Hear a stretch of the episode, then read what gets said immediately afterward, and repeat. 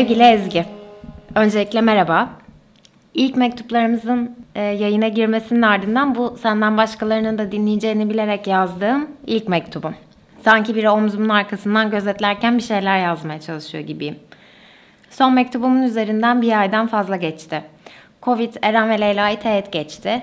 Ben iyileşip işe döndüm. İstanbul'dan arkadaşlarımız bizi ziyarete geldi. Şimdi de annem burada. Annem gelince İstanbul'da aslında ne kadar çok desteğimiz olduğunu bir kez daha hatırladım ve bu dört ayı nasıl geçirdiğimizi düşünüp bize koca bir aferin dedim. Berlin'e ilk geldiğimizde Leyla'nın okul kaydında doldurmam için bir form vermişlerdi. Anne baba dışında çocuğu kimler okuldan alabilir onun için bir izin formu. İstanbul'da ezbere yazmıştım. Anneanne, babaanne, dedeler, teyze, arkadaşlarımız. Buradaysa o forma düşünmeden yazacak tek bir isim bile gelmedi aklıma. Mecburen boş bıraktım. Sonra bu olayı burada tanıştığım bir arkadaşıma anlattığımda daha doğrusu ikinizin de aynı yaşta çocuğu var iyi anlaşırsınız diyerek tanıştırıldığım bir arkadaşıma anlattığımda ah dedi biliyorum o hissi benim de aşırı çöktüğüm bir anda o an beni yazabilirsin istersen. Bunu dediği sırada tanışalı bir saat ya olmuş ya olmamış. Çocuklar parkta oynuyor biz de elimizde kahveler onları izliyoruz. Birbirimizi sevecek miyiz bir daha görüşecek miyiz onu bile bilmiyoruz.'' Ama ne o bu teklifi kibarlık olsun diye yaptı ne de ben kabul ederken en ufak tereddüt ettim. Aynı çöküş anını yaşamış olan iki insanın arasında ne oluyorsa o oldu ve formda bir satırımız böylece dolmuş oldu. Bu arada İstanbul'dan buraya gönderdiğimiz eşyalarımıza ulaştık. Evi toplarken hangi psikolojideysem kettle, espresso makinesi falan gibi son derece fonksiyonel eşyaları satıp salmışım. Ama ilkokul karnelerim olsun, anaokulu resimlerin olsun bir sürü zerzevata ulan bunca sene sakladım şimdi nasıl atayım diyerek kıyamamışım. Belki bana ya da Leyla'ya faydası olur diyerek eski Almanca dil kitaplarından da almıştım yanıma. Eşyaları yerleştirirken biri çarptı gözüme. İsmi Ver wie was. Türkçe meali kim, nasıl, ne. Karıştırdım biraz kitabı. E, el yazısıyla notlar alınmış. Hemen tanıdım. Bu benim el yazım. Belli ki Almancanın ve okulun hala ilgimi çektiği zamanlar çünkü feci özenli yazılmış. Yanlış yazılan her şey muntazam bir şekilde tipexlenip yeniden yazılmış filan. Ama yazılanlara bakıyorum bakıyorum hiçbir şey hatırlamıyorum. Almanca bilmediğim kelimeler, hiç görmediğim resimler. Sayfaları dolaştım biraz tanıdık bir şey çıkar umuduyla. Yok asla çıkaramıyorum. Hiçbir iz kalmamış. Aklımdan geçenler bir, madem unutacağım, annemler bu okula onca parayı boşuna mı verdi? İki, 7. sınıf ders kitabında neden Chucky daha çok kan istiyor gibi bir başlık var ve yanında Chucky'nin kana susadığı her halinden belli olan korkunç bir resmi var. Bu müfredata kim nasıl okey oldu? Acaba kitabın ismindeki kim nasıl buradan mı geliyor? Chucky muhtemelen artı 13 filandır. Bizim o sırada yaşımız bile Chucky izlemeye tutuyor mu belli değil. Ve 3 en önemlisi bu nasıl oldu? Yani bütün bunları nasıl unuttum? Daha önce de benzer bir şey olmuştu. Bir taşınma sırasında eşya ayırırken liseden kalma bir kitabın arasında bir mektup bulmuştum. Siz de yazar mıydınız ortaokul, lisede birbirinize mektup? Biz çok yazardık. Kareli defterlere, kurşun kalemle, bazen pilot kalemle, hababam yazıyoruz artık o sırada gündemimizde ne varsa.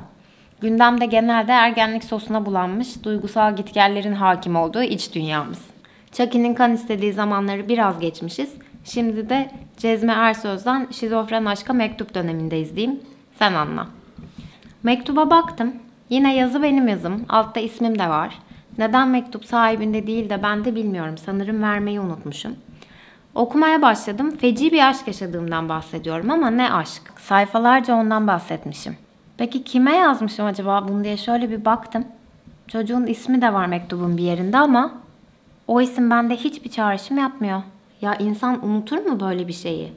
Ben mi tuhafım? Hafıza herkesle mi böyle çalışıyor?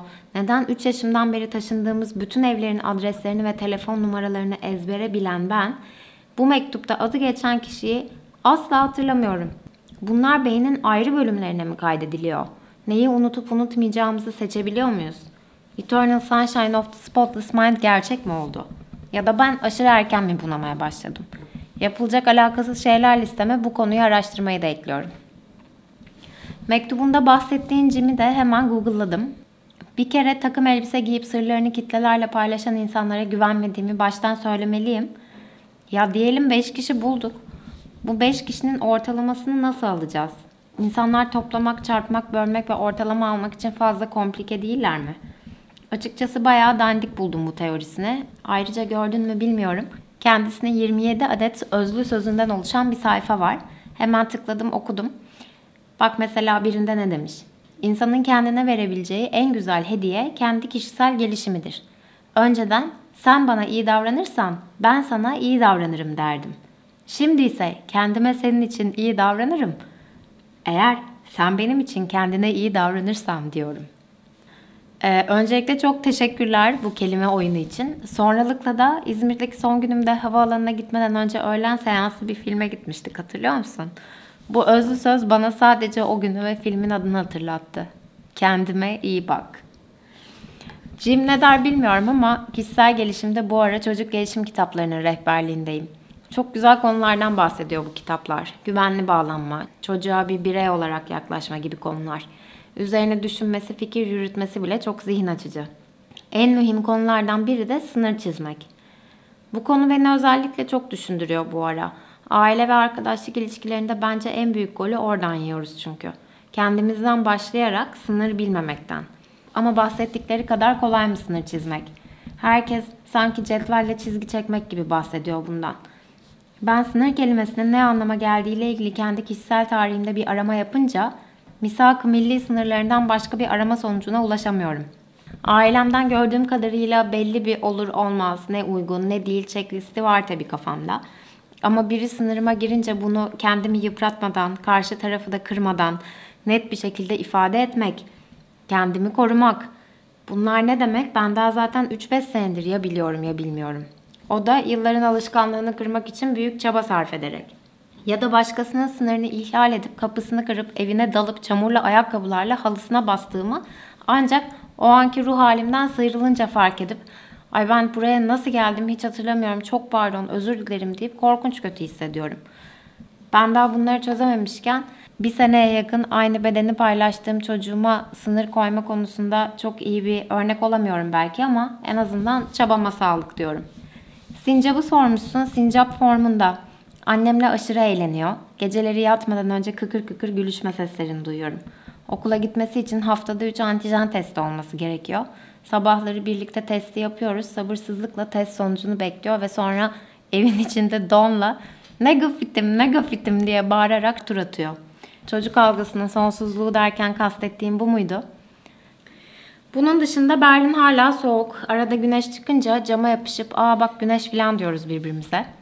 Berlinale'ye bilet almak için çok uğraştım. Biletler satışa çıkmadan 5 dakika önce siteye girip sürekli refresh yapmama rağmen alabildiğim bilet sayısı sıfır.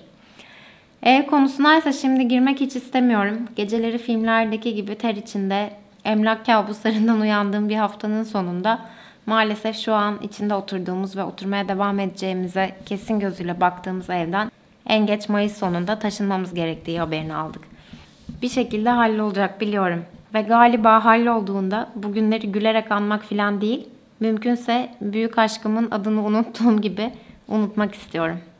Çok öpüyorum. Gizem 15 Şubat 2022 Berlin